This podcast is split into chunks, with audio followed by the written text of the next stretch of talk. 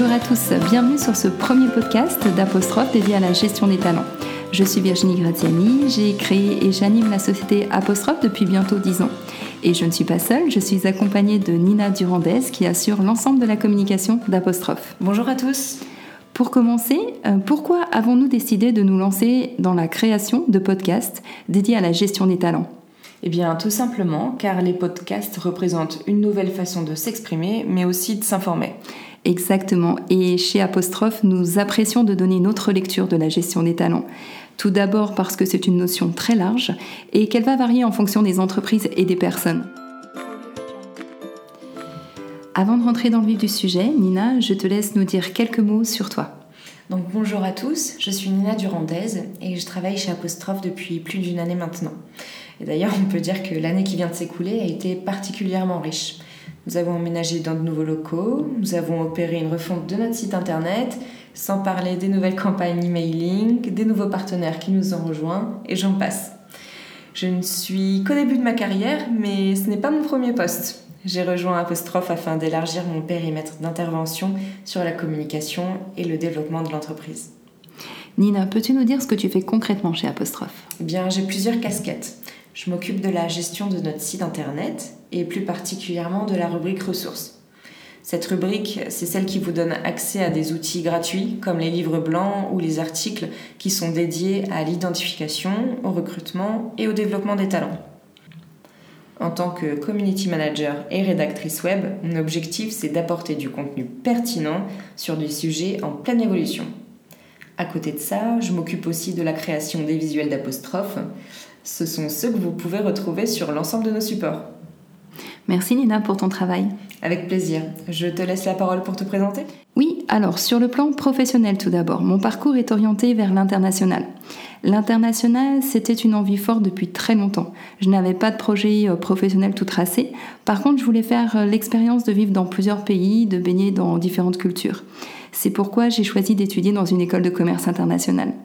Mais alors, peux-tu nous expliquer comment le commerce international t'a mené jusqu'au conseil RH en réalité, c'est le métier de conseil en ressources humaines qui est venu jusqu'à moi. Je n'ai pas eu à faire grand-chose. Euh, j'ai eu la chance d'intégrer un cabinet de recrutement et d'évaluation implanté en Tchéquie à l'époque. Ça a été un moment fort mon parcours et un véritable tremplin. Ensuite, sur le plan personnel, je suis originaire de Lyon. Ma famille est d'un côté lyonnaise et de l'autre corse. Et même si j'ai quitté Lyon pour mes études supérieures et mon début de parcours professionnel, je suis rentrée en France, à Lyon un peu naturellement, après sept ans passés à l'étranger. Une vraie globe trotteuse. Tout à fait. Et toujours côté personnel, pour terminer, j'ai eu la chance de pouvoir gérer à la fois la construction de la société, apostrophe, et aussi la constitution de ma famille. Je suis maman de deux enfants, un garçon et une fille. Ah, c'est ce qu'on appelle le choix du roi. Exactement. Et du coup, cette aventure euh, entrepreneuriale est aussi pour moi une aventure humaine et du coup familiale. En tout cas, c'est comme ça que je la vois et que je l'ai toujours voulu. Maintenant que les présentations sont faites, je vous propose de revenir à ce nouveau projet de podcast. En gros, il s'agit d'avoir un nouvel angle sur des sujets pas toujours évidents du quotidien d'un dirigeant ou d'un directeur des ressources humaines. Oui, dans l'entreprise, euh, à la fois la direction et les collaborateurs, euh, tous ont besoin d'outils pratiques en fait pour atteindre leurs objectifs professionnels. Hum, c'est vrai que la théorie, les conseils peuvent les nourrir dans un premier temps. Par contre, euh, lorsqu'il s'agit de passer à l'action, tout cela doit devenir tangible et du coup servir à actionner de nouvelles ressources en interne. Oui, surtout que les entreprises et les collaborateurs évoluent dans des environnements de plus en plus confrontants, d'où une recherche d'outils ou de nouvelles méthodologies qui apportent de la valeur ajoutée. C'est vrai, surtout que notre contexte français est également assez particulier. Sur le marché de l'emploi cadre, par exemple, nous sommes quasiment au plein emploi. Du coup, cela signifie que les entreprises doivent vraiment redoubler d'efforts, à la fois pour attirer dans un premier temps et puis ensuite fidéliser les meilleurs talents. Oui, euh, on parle donc d'un double objectif. Est-ce que tu peux nous expliquer ça, Virginie?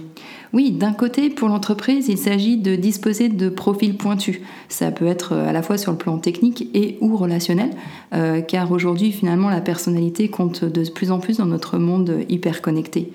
D'un autre côté, il faut également bien organiser les équipes en interne, en fonction des appétences et également des potentiels de chacun, pour propulser la dynamique d'entreprise.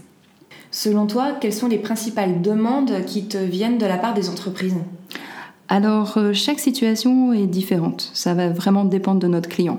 Euh, par contre, le but à atteindre est pratiquement toujours le même. Euh, il va s'agir d'accompagner l'entreprise dans sa progression et de l'aider à mettre en œuvre une stratégie gagnante. Voilà, en termes de prestations, il me semble qu'on peut parler de quatre types proposés par apostrophe, c'est ça? Tout à fait, complètement. Il s'agit soit d'évaluer autrement les individus pour actionner de nouveaux leviers. Cela peut être également de développer de nouvelles ressources chez les collaborateurs. Enfin, de découvrir une dimension cachée de la communication avec l'autre, mais également de recruter sans se tromper pour étoffer son équipe ou remplacer un profil expert. Donc finalement, on peut dire que l'attente finale des entreprises, c'est une aide à la décision. Oui, notre rôle de conseil est effectivement de mener à bien une mission, qu'elle soit d'évaluation ou de recrutement. Cependant, il s'agit aussi de fournir une vision juste et précise d'une situation dans un objectif de déclencher une prise de décision éclairée. Euh, personnellement, ma vision du conseil ne s'appuie pas sur une posture de sachant. Bien sûr, je suis experte de certaines méthodes, mhm. je suis formée avec certains outils qui vont me permettre de réaliser des diagnostics précises pour avoir une lecture factuelle, bienveillante, mais aussi sans concession. Et cette lecture doit être un point d'appui, un catalyseur en fait de prise de décision et de passage à l'action. Car la direction et les collaborateurs doivent vraiment rester des acteurs à part entière pour moi. Ainsi, nous travaillons ensemble sur ces éléments qu'ils vont valider ou pas si cela fait sens pour eux. Il s'agit donc de nourrir nos auditeurs avec différents concepts et outils dédiés à la gestion de talent, bien sûr avec cette approche particulière qu'est la nôtre. Oui, qui permet du coup de stimuler les richesses dont chacun dispose au service à la fois bien sûr du développement individuel et de la croissance de l'entreprise. Virginie, un dernier mot pour cet épisode 0 Je dirais que la finalité des podcasts à venir est la même que celle que nous avons dans nos missions. Euh, nous souhaitons apporter un éclairage là où les autres ne sont pas encore allés creuser finalement. Donc si vous voulez partager avec nous différents concepts et outils pour transformer chaque défi en opportunité, retrouvez-nous chaque mois en ligne sur le site d'Apostrophe et dans notre newsletter Focus Talent.